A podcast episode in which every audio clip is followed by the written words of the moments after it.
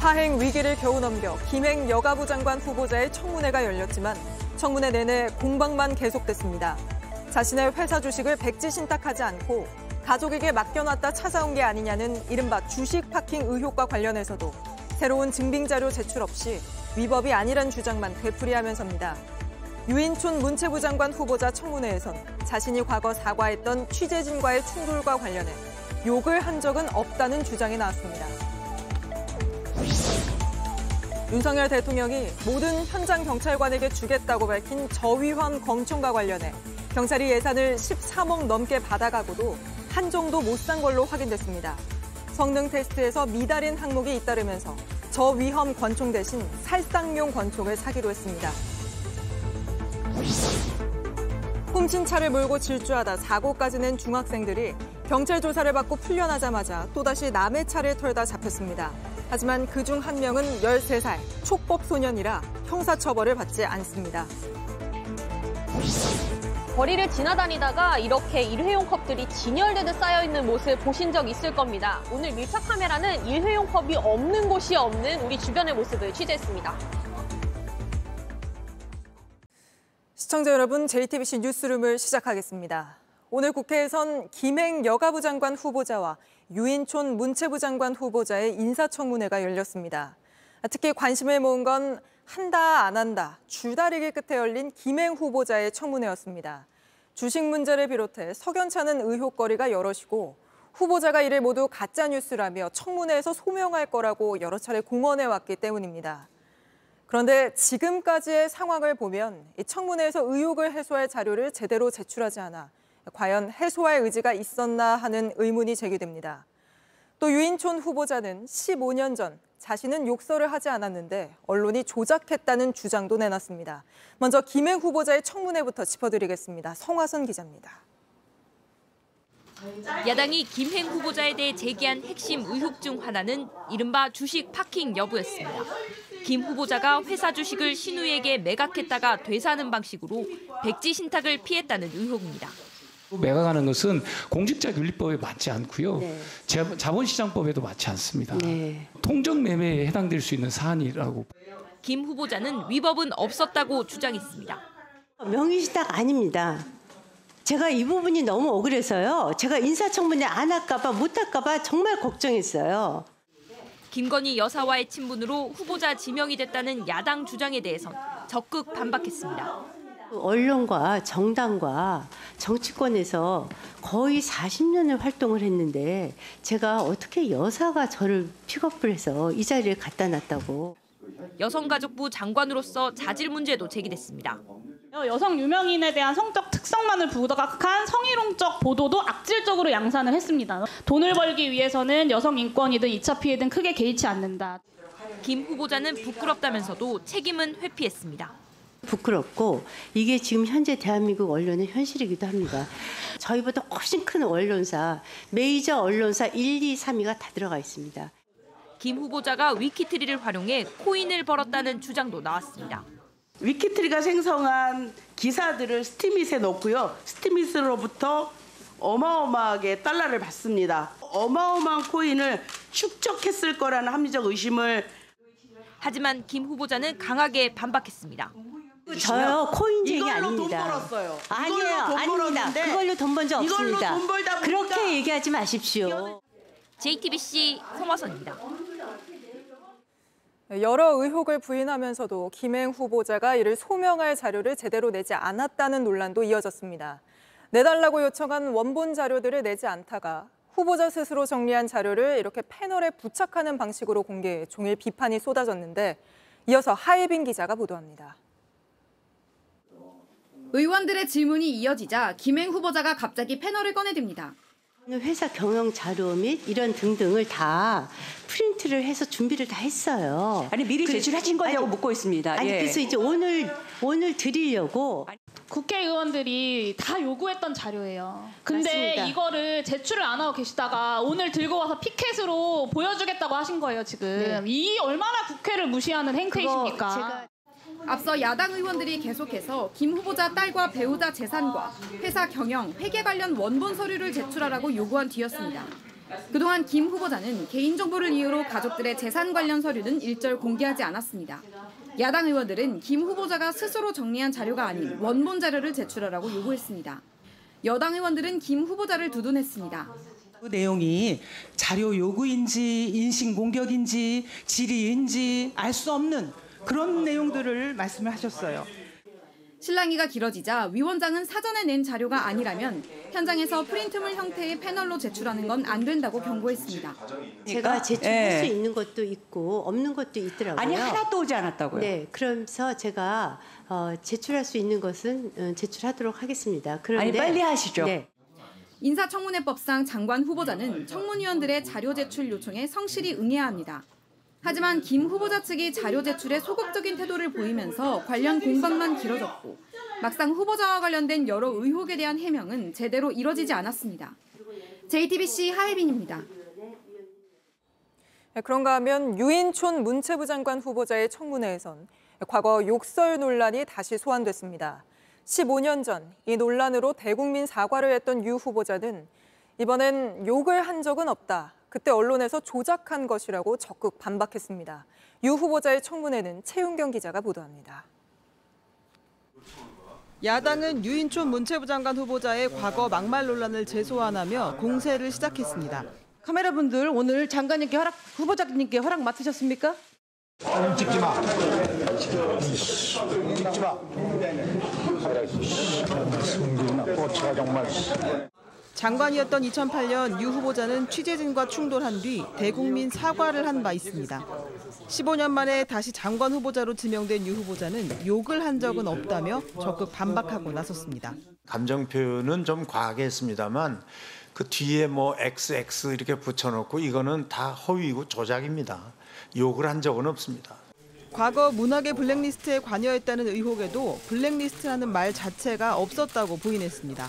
이명박 박근혜 정부 당시 블랙리스트 사건의 경위와 사실관계 그리고 증언을 기록해 남긴 이 백서에 후보자의 이름이 몇 번이나 나오는지 아십니까? 음, 모르겠습니다. 의원실에서 확인해 보니까 무려 104번이 언급됩니다. 제 얘기를 104번씩 거론하면서 왜 저를 구속 안 시켰는지 전 지금도 궁금합니다. 자신을 반대하는 사람들은 문화예술인이 아닌 문화행동가들이라고도 했습니다. 두 아들의 아파트 매입 당시 현금 지원을 하며 증여세를 내지 않았다는 의혹엔 세금을 다 납부했다고 주장하면서도 관련 자료는 제출하지 않았습니다. JTBC 최윤경입니다. 네, 지금 이 시각에도 청문회는 진행되고 있습니다. 바로 국회 연결해 상황 알아보죠. 자, 송우영 기자. 아, 김행 여가부 장관 후보자의 청문회부터 짚어보죠. 지금도 공방이 계속되고 있습니까? 네, 지금은 청문회가 잠시 정해 중입니다. 아, 잠시 뒤인 8시에 다시 속개될 예정인데요. 아, 야당은 김건희 여사와의 친분 때문에 장관 후보자가 된 것 아니냐 이런 지적을 하면서 김행 후보자를 강하게 밀어붙였습니다. 직접 들어보겠습니다. 협력하고 공생하는 깊은 관계를 토대로 지금의 위키트리가 어, 또 후보자가 돈을 많이 벌었다고 보여집니다. 엄중하게 경고합니다. 엄중하게 제가 경고받을 위치에 있지 2015년 않습니다. 네, 그런데 뭐 후보자뿐 아니라 여야 의원들 사이에서도 고성이 오갔다고요? 네, 자료 제출을 두고 공방이 오가던 터에 아, 반말과 고성도 역시 오갔는데요. 이것 역시 직접 들어보겠습니다. 예의를 지키세요. 기본적으로 야 기본적으로 예의를 지켜. 어디다 대고 한마디로 이름을 부르면서 네, 의사전 예, 뭐 지금 이게 무슨 상황인가 싶은데 유인촌 문체부 장관 후보자 청문회도 비슷한 상황이었습니까? 아, 네, 그랬는데 방금 끝났습니다. 방금 마쳤는데요.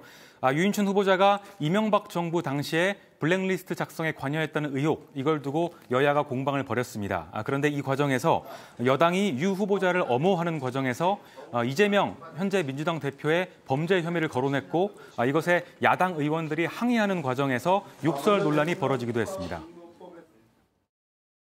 특히 보면은 그 처벌된 적도 기소조차 된 적이 없어요. 이재명 대표는 기소까지 됐고 지금 재판 앞두고 있는데 왜 책임지라고 얘기를 안 합니까? 잠깐 좀 말 좀 가려서 하세요. 네, 이게 의혹을 검증하는 자리인데 뭐 서로 욕설까지 주고받는 상황으로 치달았군요. 아, 여기까지 듣겠습니다. 지금까지 국회에서 송우영 기자가 전해드렸습니다. 네, 내일은 대법원장 후보자의 임명동의안 표결을 합니다. 민주당이 반대쪽으로 기운 만큼 이균용 후보자도 다급해진 모습인데요. 후보자는 죄송하다는 입장문을 내며 자세를 낮췄고 대법원은 김명수 전 대법원장의 정신을 계승하겠다는 설명 자료까지 만들어 야당 의원들을 설득 중입니다. 박병현 기자입니다. 이균용 대법원장 후보자가 낸 입장문입니다. 1,500자 분량입니다. 처가 회사의 비상장 주식 신고를 빠뜨린 점에 대한 불찰을 모두 인정하고 죄송하다고 시작했습니다. 다만 재산을 늘리려는 목적은 아니었다며 가장 깨끗하고 투명한 방식으로 재산을 처분해 책임 있는 자세를 보이겠다고도 했습니다. 사법부 공백이 길어지면 중요한 국가 기능의 마비가 우려된다며 법원을 위해 봉직할 기회를 간절히 소망한다고 덧붙였습니다. 야당이 임명동의안 부결에 무게를 실을 것으로 알려지자 직접 나서 몸을 낮춘 겁니다. 앞서 대법원은 60쪽 분량의 설명 자료를 만들고 야당 의원을 대상으로 설득 작업에 나섰습니다. 자료엔 김명수 전 대법원장의 민주적 수평적 사법행정 정신을 발전적으로 계승하겠다는 내용이 담겼습니다. 민주당 지지를 끌어내기 위해 김 전 대법원장에게 각을 세웠던 입장을 바꾼 거란 해석이 나옵니다. JTBC 박병현입니다. 이제 곧 있으면 국정감사도 시작됩니다. 김건희 여사 일가의 특혜 의혹이 제기된 서울 양평고속도로 논란은 당연히 뜨거운 감자가 될 텐데요. 국감을 앞두고 국토부가 바뀐 노선의 경제성이 더 우수하다는 조사 결과를 또 내놨습니다.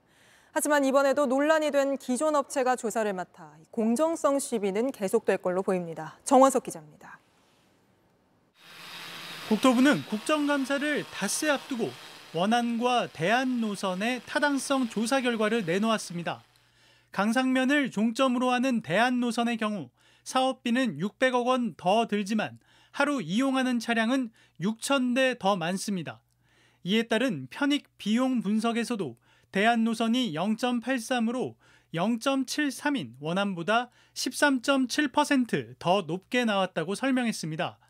김건희 여사 일가의 특혜 의혹과 무관하게 대안의 경제성이 원안보다 높다는 결론입니다. 국토부는 지난 7월에도 대안 노선의 비용 대비 이득이 더 크다고 밝혔는데 교통량 차이는 당시보다 더 벌어졌습니다. 기존엔 6.5% 차이였지만 이번엔 대한 노선이 22%나 교통량이 더 많습니다. 이에 대해 국토부는 원안 노선의 시작 부분을 대한 노선과 맞춰 분석해 차이가 더 커졌다고 설명했습니다. 하지만 기존 업체가 이번에도 조사를 담당하는 등 공정성 시비는 계속될 것으로 보입니다. 또한 원안과 대안 노선 모두 경제성이 있는 사업으로 평가되는 기준인 편익 비용 분석 2를 넘지 않는 것도 논란입니다. 추분석 등을 가지고서 입춘족 정도가 낮다 높다라고 하는 거 가지고 사업의 판단 기준이 어떤 게 우수하다 좋다라고 판단하는 건 사실은 법을 성설이죠. 원희룡 국토부 장관은 불필요한 논란 해소를 위해 제3의 전문가 검증을 국회에 요청할 계획입니다. JTBC 정원석입니다. 일본이 오늘 오전부터 후쿠시마 원전 오염수를 다시 바다에 흘려보내기 시작했습니다. 우리 시민단체는 방류를 멈추라고 촉구하고 나섰고 중국은 일본이 불량 국가처럼 행동한다고 비난했습니다. 도쿄에서 김연애 특파원입니다. 후쿠시마 원전을 운영하는 도쿄 전력이 오늘 오전 10시 반쯤 해저 터널 수문을 열고 오염수 방류에 들어갔습니다. 오는 23일까지 총 7,800톤을 방류할 계획입니다. 앞서 지난달 1차 방류 이후 희석설비 수조 페인트가 10cm 정도 부풀어 오르는 현상이 발견되기도 했습니다. 하지만 도쿄전력은 균열이 없고 방수 기능이 유지되고 있어 방류에는 문제가 없다고 주장했습니다. 오염수 방류에 반발해 일본산 수산물 수입을 금지한 중국은 이번에도 강하게 반발했습니다. 중국 관영지는 일본이 이웃 국가나 자국민을 신경 쓰지 않고 불량 국가처럼 행동하며 핵 폐기물을 방류하고 있다고 비난했습니다. 불량 국가란 표현은 국제법을 어기고 대량 살상 무기 등을 만든 북한과 이란 등을 미국이 비난할 때 써온 표현입니다. 반면 일본은 오염수가 안전하다며 중국이 수산물 수입 규제를 철폐해야 한다고 주장했습니다. 도쿄에서 JTBC 김현예입니다. 다음은 저희가 단독 취재한 소식입니다. 흉악 범죄가 잇따르자 정부가 저위험 권총을 늘리겠다고 대책 내놨습니다. 모든 현장 경찰들이 하나씩 차게 하겠다는 겁니다. 저위험 권총은 기존 권총에 비해 위력이 10분의 1 수준이고 플라스틱 탄환을 써서 살상력도 떨어집니다. 흉악범 제압할 때 더 과감하게 사용하면서 강력 대응하겠다는 취지입니다. 경찰은 이미 지난해 저위험 권총 사겠다며 예산 13억 5천만 원을 받아냈습니다. 그런데 JTBC 취재 결과 경찰은 이 돈으로 정작 저위험 권총은 하나도 못 사고 기존에 쓰던 살상용 권총만 더 사기로 했습니다. 저위험 권총이 아직 안전성 검사가 끝나지 않아서 현장에서 쓸 수 없는 상황이기 때문입니다. 그런데도 저위험총 예산 필요하다며 올해 86억 원을 또 요청했습니다. 박지영 기자가 취재했습니다. 경찰이 쓰는 389경 권총입니다. 인체 조직과 비슷한 젤라틴 블럭에 쏘면 끝까지 들어갑니다. 위력은 확실하지만 살상력이 너무 커 현장에서 쓰기 어렵습니다. 경찰이 새로 도입하겠다는 저위험 권총을 쏴봤습니다. 389경의 10분의 1 정도인 5cm만 뚫고 들어갑니다. 경찰은 지난해 이 권총을 쓰면 현장 활용도가 높아질 거라면서 예산 13억 5천만 원을 받아갔습니다. 그런데 한 정도 못 샀습니다. 올해 실시한 성능 테스트 15개 항목 가운데 4개가 미달로 나왔기 때문입니다. 특히 권총을 1.5m 높이에서 떨어뜨렸을 때 총탄에 공이 자국이 남는 문제가 발견됐습니다. 방아쇠를 당기지 않았는데도 충격을 받아 공이가 총탄을 때렸다는 겁니다. 떨어뜨려서 실제 뭐 주변에 있던 분들이 피해를 볼 수 있는 수준인 것 같아요. 개선을 해야 되고요. 어떤 기준을 넘으면 실제로 쓸 수 있는지 정하는 시험 규격도 이제 만들고 있습니다. 돈이 있어도 살 수가 없는 상황입니다. 경찰은 대신 389경 권총 1,400여 정을 사겠다고 했습니다. 저형 권총을 구입하겠다는 예산으로 과거에 구입했던 살상력이 높은 389경 권총을 다시 또 구입한다고 하고 있거든요. 이것은 어, 당초 예산 편성 지침에 심히 위배된다 이렇게 생각을 합니다. 경찰 관계자는 현장 인력에 비해 총기가 많이 부족하다면서 엉뚱한 곳에 예산을 쓰는 건 아니라고 해명했습니다. 경찰은 내년엔 반드시 저위험 권총을 사겠다면서 예산 86억 원을 요청했습니다. 하지만 실제 도입까지는 안전성 테스트뿐 아니라 시범 운영 등 적지 않은 절차가 남아 있습니다. JTBC 박지영입니다. 지난해 한 고등학생이 스스로 세상을 등지는 일이 있었는데 경찰 수사 결과 다른 학생들의 집단 괴롭힘이 있었다는 사실이 밝혀졌습니다. 그런데도 당시 학교와 교육청은 학교 폭력이 아니었다며 사건을 축소하려 했던 정황이 드러나 경찰이 수사에 들어갔습니다. 정인아 기자가 취재했습니다. 서울의 한 고등학교입니다. 경찰이 오늘 이 학교 학폭 담당 교사를 압수수색했습니다. 교육지원청에서 학폭 업무를 맡고 있는 장학사의 휴대전화도 확보했습니다. 경찰은 지난해 11월 이 학교에 다니던 한 학생이 숨진 채 발견된 것과 관련해 학교와 교육지원청이 학폭 정황을 무마하려 한 의혹을 들여다보고 있습니다. 당시 숨진 학생의 학부모는 학교에 학교폭력위원회를 열어달라고 요구했습니다. 3개월여 만에 학폭위가 열렸지만 증거가 부족하다는 이유로 학폭이 아니라는 결론이 나왔습니다. 하지만 경찰 수사 결과는 달랐습니다. 해당 학생이 숨지기 전날 밤에도 공원에서 집단 괴롭힘이 있었던 게 확인된 겁니다. 경찰은 가해 학생 7명을 공동 폭행 등의 혐의로 검찰에 넘겼습니다. 그냥 친구들끼리 모여서 대화한 거다. 어, 서로 간에 뭐 오해가 있어서 대화를 풀고 했던 거다. 그런 차원의 그런 모임으로 이렇게 변질을 시켰고.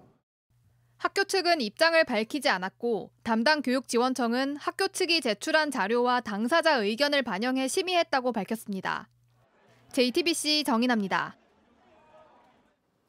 특허청 간부가 민간 업체로부터 뇌물을 받아 감사원이 감사하고 있다는 내용 앞서 전해드렸습니다. 저희가 더 취재해보니 특허청은 감사원 감사를 받는 와중에도 뇌물을 준 업체에 계속해서 일감을 몰아준 것으로 드러났습니다. 정아람 기자가 취재했습니다. 감사원이 발표한 특허청에 대한 감사 보고서입니다. 감사 결과 특허심판원 수석심판장 A씨는 2018년부터 2019년까지 선행조사업체 3곳에서 골프비와 딸의 유학용 항공권 등을 받았습니다. 또 자신의 딸을 해당 업체에 취업시켰습니다. 감사원은 비위 정도가 심각하다며 A씨를 파면하라고 특허청에 요청했습니다. 그런데 알고 보니 특허청은 이렇게 감사원 감사가 진행되고 있는 중에도 A씨에게 뇌물을 준 업체 세 곳에 계속 일감을 몰아준 것으로 드러났습니다.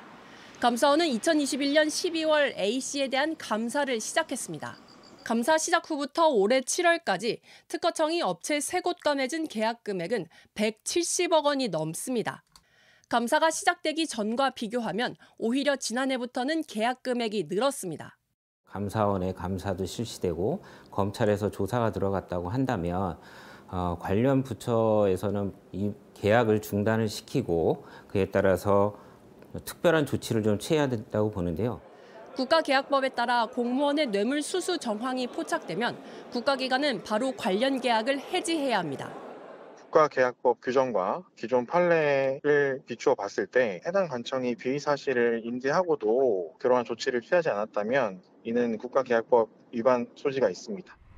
이에 대해 특허청은 감사원 최종 보고서를 받기 전까지 혐의 사실 등을 확인할 수 없어 업체와 계약을 유지했다며 앞으로 계약을 해지하고 더는 입찰을 못하게 조치할 것이라고 해명했습니다. JTBC 정아람입니다. 인천 경제자유구역청은 지난해 인천 청라동에 1조 5천억 규모의 영상문화복합단지를 만들겠다며 사업자를 모집했습니다. 그런데 경찰이 이 업체 선정 과정에서 비리가 있다는 의혹에 대해 수사에 착수한 걸로 저희 취재 결과 확인됐습니다. 박준우 기자입니다. 인천 경제자유구역청이 영상문화 복합단지를 만들기로 한 부지입니다. 지난해 더 E&M 컨소시엄이 우선 협상 대상자로 선정됐습니다. 심사위원 12명 만장일치로 경쟁자인 KT 컨소시엄을 제쳤습니다. 하지만 논란이 일었습니다. 인천시의회가 조사한 보고서입니다. 더 E&M 전체 매출의 70%가 성인 컨텐츠를 주로 유통하는 팝콘TV라는 인터넷 방송에서 나온다고 적혀 있습니다. 그러면서 사업 이행 능력과 전문성이 의심된다고 덧붙였습니다. 실제로 막말 논란과 생방송 도중 극단적 선택을 하는 사건 등이 있었습니다. 과연 방송 사업자로 볼 수 있는지 여부는 정말 의문성이 있습니다. 송출된 콘텐츠는 어, 팝콘 TV에서 어, 인기 있었던 그런 그러니까 성인 방송 같은 것을 이렇게 송출하고 있는 거죠. 심사위원 선정 과정이 불투명했다는 내부 폭로도 나왔습니다. 심사위원은 예비 330여 명 가운데 최종 12명의 3배수인 36명까지 추렸는데 실무부서 책임자가 이 과정에서 완전히 배제됐다는 겁니다. 또 36명까지 어떻게 추려졌는지는 저도 정확하게는 아직까지 모르는 상태입니다. 외장 하드에 저장이 됐고 그 외장 하드가 뭐 고장이 났다는 얘기를 들었습니다. 인천경제청은 심사위원 예비자 명단 원본이 삭제됐다는 점은 인정했습니다. 다만 심사위원 선정은 내부 추천을 받아 공정하게 진행했다고 해명했습니다. 수사에 착수한 경찰도 과정이 석연치 않다고 보고 조만간 관련자들을 불러 조사하기로 했습니다. JTBC 박준호입니다. 공공기관이나 공기업 입사하려고 한국사 능력 검정 시험 준비하는 수험생들 많죠. 매년 50만 명이나 시험을 치는데 한 강사가 자신이 출제위원이었다고 속여 강의도 하고 책도 팔았습니다. 그런데 이런 거 잡아내야 할 출제기관 국사편찬위원회는 이 사실을 까맣게 모르고 있었습니다. 김지성 기자가 취재했습니다. 한국사 강사 홍모 씨의 인터넷 강의 영상입니다. 아, 우리 모두에게 꿈의 직장이죠, 정말. 공기업, 그렇죠? 아, 연봉도 많고 그리고 정년이 보장되고 아, 이 공기업 시험을 치는데 한국사가 거의 필수죠. 출제위원 경력을 내세우며 자신이 쓴 책을 홍보합니다. 한국사 능력검정시험 출제위원을 했었고요. 아, 한국사 능력검정시험 교재를 제가 썼습니다. 홍보도 한 번에 그치지 않습니다. 어, 출제위원 출신의 두 명의 저자 심혈을 기울여서 만든 책이 바로 어, 여러분들에게 소개하는 그런데 홍 씨의 출제위원 경력은 가짜였습니다. 출제 기관인 국사편찬위원회는 홍 씨가 경력을 꾸며 강의하고 책을 판 사실을 알지 못했습니다. 취재가 시작돼서야 홍 씨가 출제 업무에 참여한 이력이 없다고 밝혔습니다. 국사편찬위원회는 출제위원들로부터 보안 서약서를 받고 출제 경력을 외부에 밝히지 못하도록 모니터링을 하는데 경력을 꾸며 영리 활동을 한 홍 씨를 잡아내지 못한 겁니다. 그 사이 홍 씨가 쓴 책은 수험생들에게 버젓이 팔렸습니다. 한국사 능력 검정 시험은 공무원이나 공기업 시험에 중요하게 반영돼 매년 50만 명 넘는 수험생들이 응시합니다. 허위한 거고요. 수험생들 입장에서 보면 사기를 당한 겁니다. 국사편찬위원회는 뒤늦게 적절한 대응책을 준비하겠다고 했습니다. 홍 씨나 홍 씨가 몸담았던 사교육 업체는 연락이 닿지 않았습니다. JTBC 김지성입니다. 중국에선 명절 연휴에 맞춰 나오는 애국주의 영화는 늘 흥행에 성공하곤 했는데 이젠 중국도 분위기가 좀 달라졌다는 말이 나옵니다. 패왕별이의 천카이거 감독이 6.25 전쟁을 중국 시각에서 바라본 애국주의 영화를 내놨지만 성적이 참담합니다. 베이징에서 박성훈 특파원이 전해왔습니다.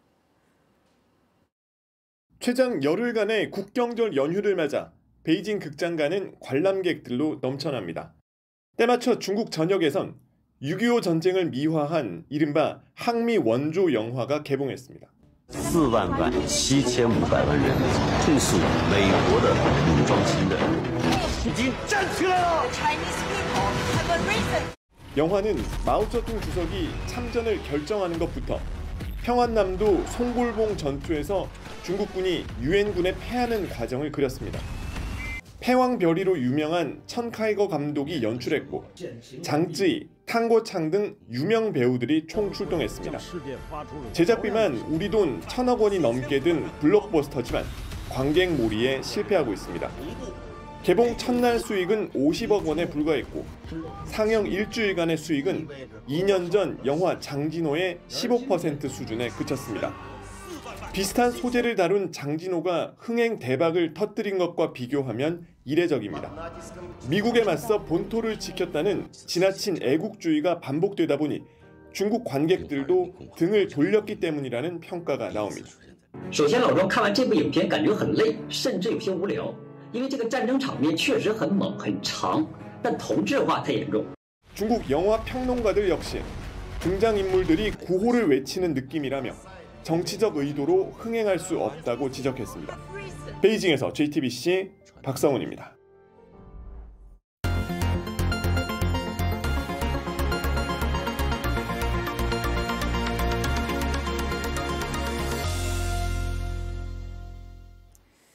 사람이 좀 모이는 곳이다 싶으면 꼭 보이는 게 있습니다. 바로 일회용 컵입니다. 한 사람이 버리기 시작하면 너도 나도 따라 버려 높게 쌓이고 또 거리에 나뒹굴기까지 하는데요.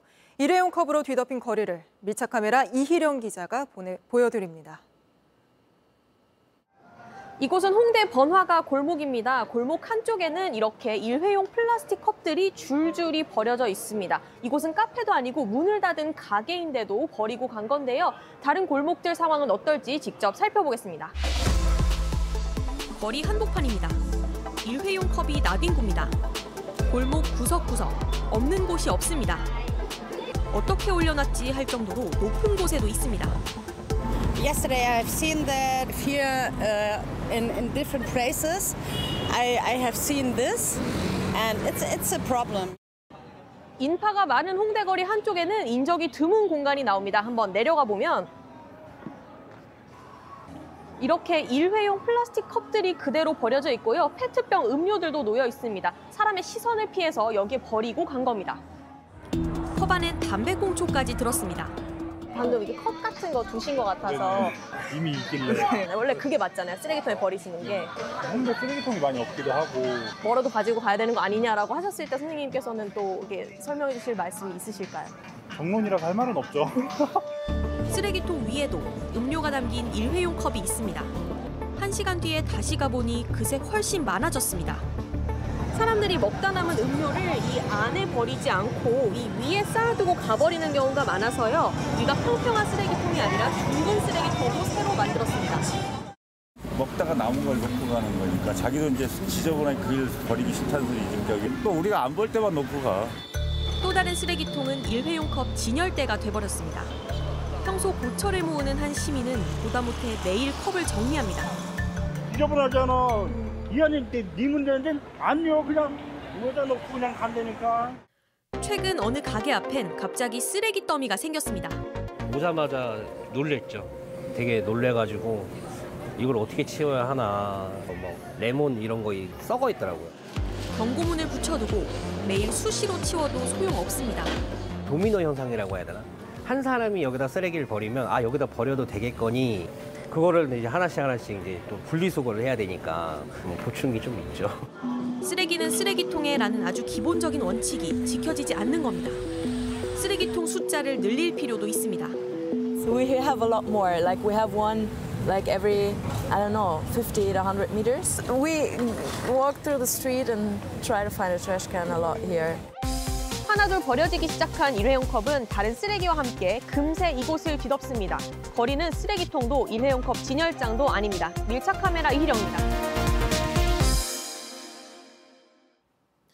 신발로 직원들을 때려 논란이 된 전북의 한 축협 조합장이 직원들을 폭행한 사례가 더 있었던 것으로 드러났습니다. 노조에 가입했다는 이유로 주먹질을 하고 술병을 들어 위협했습니다. 정진명 기자가 취재했습니다. 한 여성이 삿대질을 하더니 반소매 옷을 입은 남성 팔을 끌고 갑니다. 뭔가를 얘기하다 주먹질을 시작합니다. 말리는 사람에겐 발길질을 합니다. 점점 흥분하는 이 여성. 앞에 세워둔 남성 정강이를 차고 옆자리 술병을 들어 위협합니다. 이 여성 전북 순정축협 조합장 고모 씨입니다. 지난달 신발을 벗어 직원들을 때리고 발길질했던 바로 그 조합장입니다. 정말 뭐 많은 사람들이 있었던 곳이고 정말 사람으로 그 직원을 생각을 안 하는구나. 정말 너무 창피하고 조합 한 직원이 모친상을 당한 장례식장에서 있었던 일입니다. 맞은 남성은 40대 직원, 노조에 가입했다는 이유로 폭행당했습니다. 직원들은 조합장이 사과보다 합의를 종용하고 있다고 주장했습니다. 피해자들을 만나게만 일단 해주면 그 부장까지 생각하고 있다. 지역 노동단체들은 엄벌을 촉구했습니다. 폭행 조합장은 즉각 사퇴하라! 여러 차례 여러 직원을 폭행한 이 조합장 해명을 듣기 위해 찾아가고 전화와 문자로 연락했지만 대답은 없었습니다. JTBC 정진명입니다. 강원 정선에서 15톤 화물차가 주정차 단속 공무원들이 대기하는 초소를 덮쳐 두 명이 숨지는 사고가 났습니다. 경사가 큰 내리막길이라 화물차가 다녀선 안 되는데도 이걸 어긴 게 문제였습니다. 조승현 기자가 취재했습니다. 커다란 화물차가 달려와 초소를 덮칩니다. 화물칸에서 나온 하얀 가루가 사방으로 퍼집니다. 잠시 뒤 가루가 눈처럼 가라앉은 도로 너머 사람들이 뛰어옵니다. 초소는 완전히 망가져 버렸습니다. 바로 옆에서 장사를 하고 있는데 어, 천둥 치는 소리 같이 우당탕 큰 소리가 나갔고 오늘 오전 11시쯤 강원 정선군 사부급 한 도로에서 생석회를 가득 실은 15톤 화물차가 미끄러졌습니다. 내리막을 달린 화물차는 건물 외벽을 먼저 들이받았습니다. 그리고 그 속도 그대로 약 30m를 더 내려와 이곳에 있던 초소를 들이받고 함께 하천으로 떨어졌습니다. 당시 초소엔 주정차 단속을 하는 20, 30대 정선군청 직원 3명이 있었습니다. 2명이 숨지고 1명이 다쳤습니다. 한 명은 마침 자리를 비워 화를 피했습니다. 화장실을 제가 갔다 한 10분 정도 사이에 갔다가 이제 근무지에 도착하니까 하얀색 연기가 나고 있더라고요. 사고가 난 도로는 좁고 경사가 급해 15톤 이상 화물차가 다닐 수 없는 곳입니다. 역시 부상을 입은 화물차 운전자는 내리막길에서 브레이크가 밀렸다고 진술했습니다. 경찰은 차량 감정을 통해 정확한 사고 경위를 확인할 예정입니다. JTBC 조승현입니다. 훔친 차를 몰고 다니다 사고까지 낸 중학생들이 경찰 조사를 받고 풀려나자마자 또다시 남의 차를 털다 붙잡혔습니다. 이들 가운데 한 명은 13살 촉법 소년이라 형사처벌을 받지 않습니다. 이은진 기자가 보도합니다. 신고받은 경찰차가 흰색 SUV 옆으로 다가갑니다. 정지시키려 했지만 그대로 달아납니다. 속도를 올리더니 차선을 넘나들기 시작합니다. 빨간불 신호는 한 번, 두 번, 세 번 모두 무시합니다. 속도는 시속 100km를 훌쩍 넘었습니다. 인도를 넘는 SUV, 연락받은 다른 경찰차가 따라붙어 함께 쫓습니다. 막다른 곳으로 몰아넣지만 앞에서 막는 경찰차를 그대로 지나쳐 달립니다. 3km 넘게 이어진 추격전. 속도를 못 이긴 SUV가 철조망을 들이받은 뒤에야 멈췄습니다. 그런데 운전자와 동승자를 잡고 보니 둘 다 10대 중학생이었습니다. 사이드미러가 이렇게 펴져 있는 게 있거든요. 그런 경우는 차 문이 열려 있거든요. 그런 것만 이제 주로 타겟을 잡아가지고 제주 한 아파트 주차장에서 문 열린 차를 몰고 나왔고 8시간 넘게 돌아다녔습니다. 경찰은 조사를 마친 뒤 부모에게 인계했습니다. 그런데 이 아이들 다음 날 밤 다시 만나 또 차량을 털었습니다. 지나가신 뭐 극장분한테 적발된 거라고 있는데 일반적으로 애들은 뭐 호기심이라든지 뭐 부모님 필요해서 뭐 그러죠. 간큰 운전자는 13살 촉법 소년, 형사처벌을 받지 않습니다. 옆자리 탄 14살 소년은 특수절도 미수로 입건됐습니다. JTBC 이은진입니다. 고속도로에서 차량 한 대가 주변의 경적 소리에도 아랑곳 않고 차선을 지그재그로 넘나들며 달리는 일이 있었습니다. 멈춰 세우고 보니 운전자는 저혈당으로 의식을 잃기 직전이었습니다. 모바일 디슈 보시죠.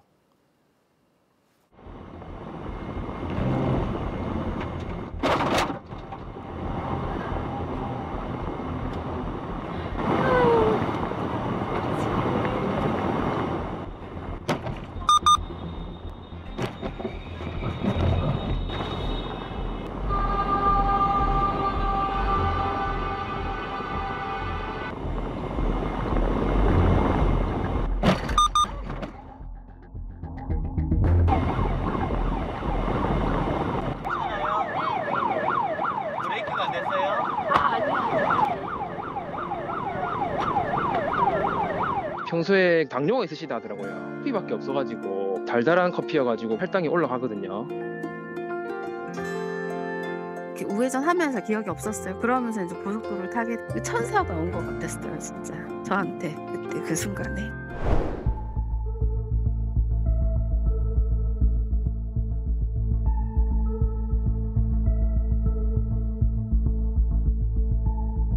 당 올리는데 콜라가 빠르다고 두세 모금 드시니까 괜찮아지셨다고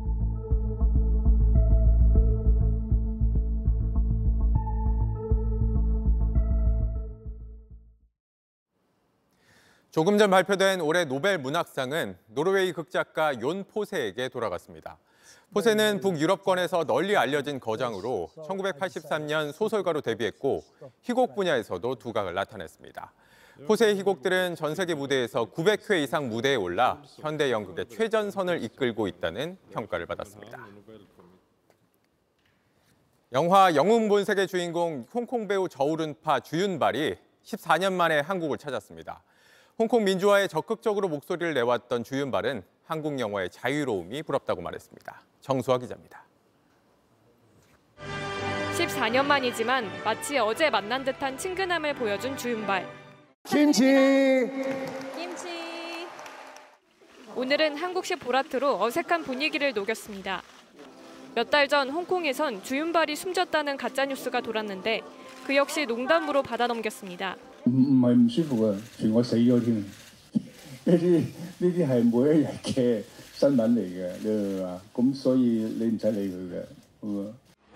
배우 생활 50년, 한때는 청춘의 아이콘이었습니다.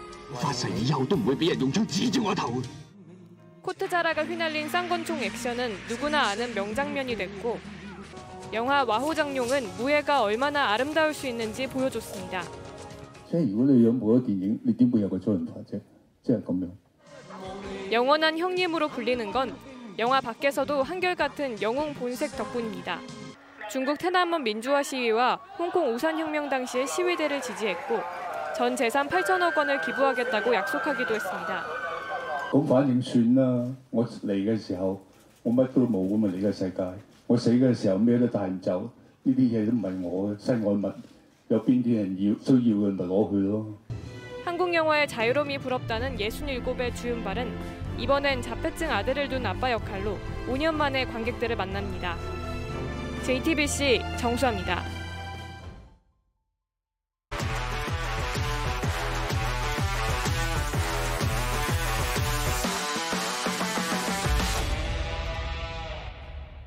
오늘의 항저우입니다. 언제나 숙명이란 말이 따라붙는 한일전. 오늘 우리 야구가 이겼습니다. 결승 진출 가능성을 열어준 승리였는데요. 태극마크를 처음 단 노시환의 방망이가 매서웠습니다. 항저우에서 오선민 기자입니다. 우리 야구는 풀릴 듯 하면서도 잘 안 풀렸습니다.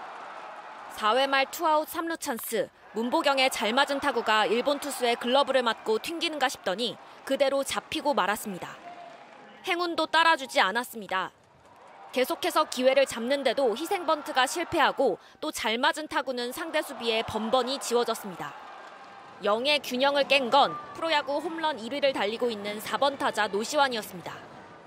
선두 타자 김혜성이 빠른 발로 2루타를 만든 6회 말 노시환이 큼지막한 희생 플라이로 김혜성을 홈으로 불러들였습니다. 8회 말엔 한 점을 더 달아나는 적시타까지 터뜨렸습니다. 좀 소심했어요. 삼진 먹고 더가웃에서 이제 생각을 하면서 다음에 또 찬스가 오면은 그냥 과감하게 자신 있게 내가 하던 대로 하자. 선발 투수로 나선 박세웅은 마운드에서 빛났습니다. 6회까지 삼진 9개를 잡아내며 한 점도 내주지 않았습니다. 일본은 뒤늦게 9회 무사 1, 2루 찬스를 잡았지만 박영현의 호투에 막히며 그대로 주저앉았습니다. 대학과 사회인 야구 선수들로 꾸려진 일본을 상대로 압도하는 경기는 아니었지만 우리나라는 2대 0 승리를 따내며 대만전 패배의 아픔을 털어냈습니다. 한일전 승리로 앞으로 경우의 수는 간단해졌습니다. 내일 중국을 이기면 결승 진출 가능성은 커집니다. 실제로 대만이 방금 전 시작한 중국전에서 승리할 경우 우리나라는 중국을 꺾으면 자력으로 결승에 오르게 됩니다. 항저우에서 JTBC 오선민입니다. 거칠 거라 예상했지만 이 정도일 줄은 몰랐습니다. 계속 쓰러지면서도 결국 이겨낸 우리 축구가 이제 일본과의 결승만을 남겨놨습니다. 온누리 기자입니다. 우즈벡은 90분 내내 격투기 같은 축구로 우리 선수들을 괴롭혔습니다. 전반 4분 만에 이강인이 밀어준 프리킥이 정우영의 골로 이어지자 작정한 듯 거칠게 밀어붙였습니다. 설령우가 팔꿈치에 맞아 쓰러진 데 이어 이강인도 얼굴을 맞아 한동안 일어나지 못했고 공중볼 경합대는 모른 척한 상대 때문에 큰 부상을 당할 뻔했습니다. 주심의 관대한 판정이 이어지면서 우즈벡의 폭력 축구 강도는 더 높아졌고 최악의 장면은 후반 17분에 나왔습니다. 돌파하던 엄원상이 상대 백태클에 걸려 넘어진 겁니다. 좀처럼 일어나지 못하던 엄원상은 결국 교체돼 그라운드를 빠져나왔습니다. 우즈베키스탄은 10분 만에 또다시 무리한 태클을 하다 한 선수가 퇴장당했는데 이후 두 팀 충돌 과정에선 송민규를 주먹으로 때리고 밀친 뒤 얼굴을 미는 장면도 포착됐습니다. 우리 대표팀은 우즈벡에 한 골을 내줬지만 정우영의 추가골로 2대 1로 이겨 우승까지 딱 1승을 남겼습니다. 다만 엄원상의 왼쪽 발목 부상이 가볍지 않아 출전이 불투명한 게 걱정입니다. 일본이 홍콩을 4대 0으로 이기고 결승에 오르면서 마지막은 한일전으로 치러집니다. 한일전 남았는데 이제 경기 끝나고 다 같이 동기부여도 많고 이제 하고자 하는 의지도 너무 저- 우리 축구는 일본을 이기면 한 번도 나온 적 없는 아시안 게임 3연패를 달성합니다. JTBC 온누리입니다. 동호회에서 주경 야독한 직장인도 출발이 늦었던 늦깎이 선수도 이 종목에서 훨훨 날았죠. 바로 양궁의 컴파운드입니다. 활의 모양도 규정도 달라서 아직은 낯선데요. 어떤 종목인지 이도성 기자가 설명해 드립니다. 10점이 아니면 진다는 말이 나올 정도입니다.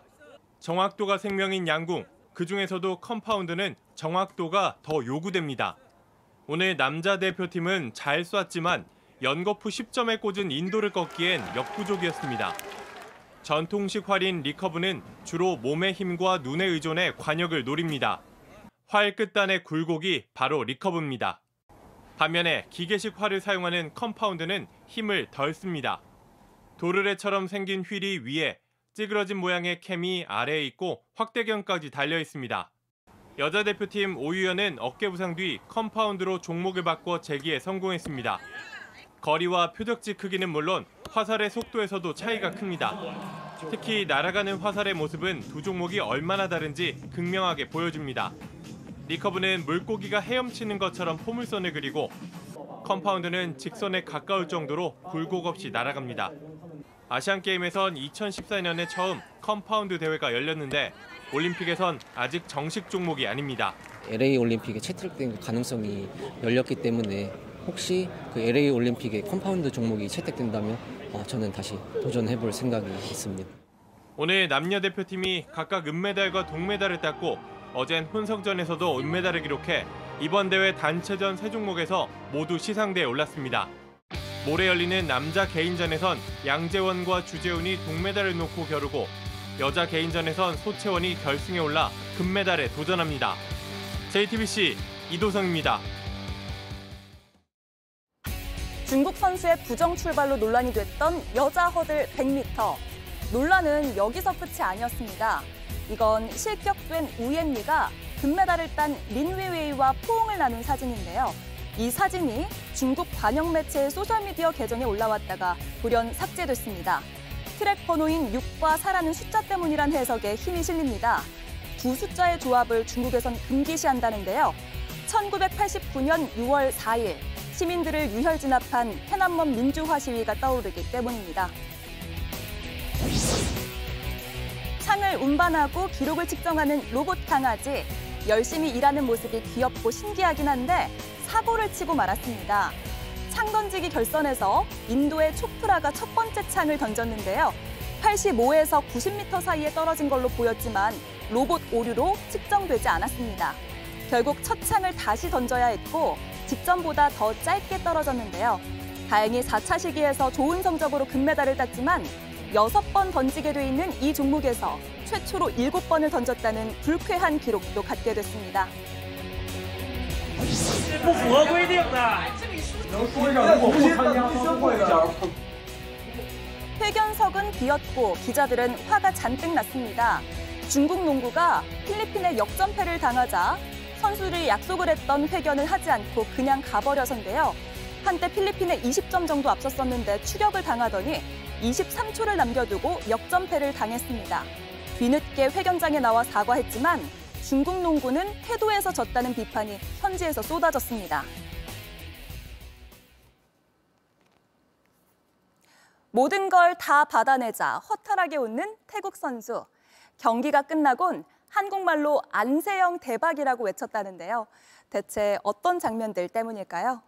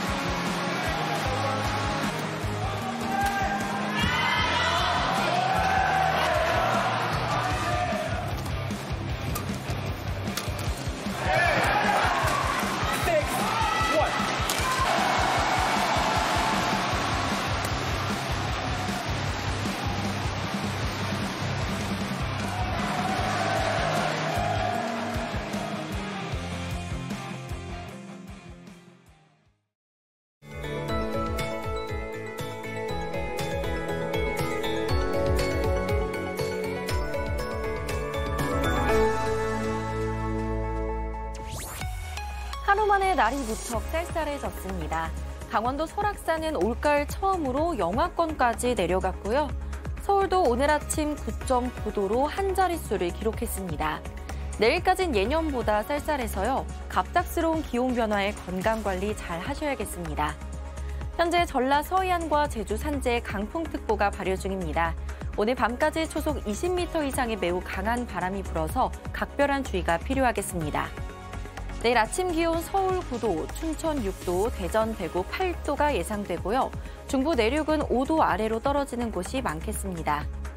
낮 기온도 서울, 대구 22도, 광주 21도로 평년 기온을 밑돌겠습니다. 한글날 연휴로 이어지는 이번 주말부터는 다시 예년 기온을 되찾겠습니다. 또 주말 사이 영동과 전남, 남해안, 제주에는 비가 내릴 전망입니다.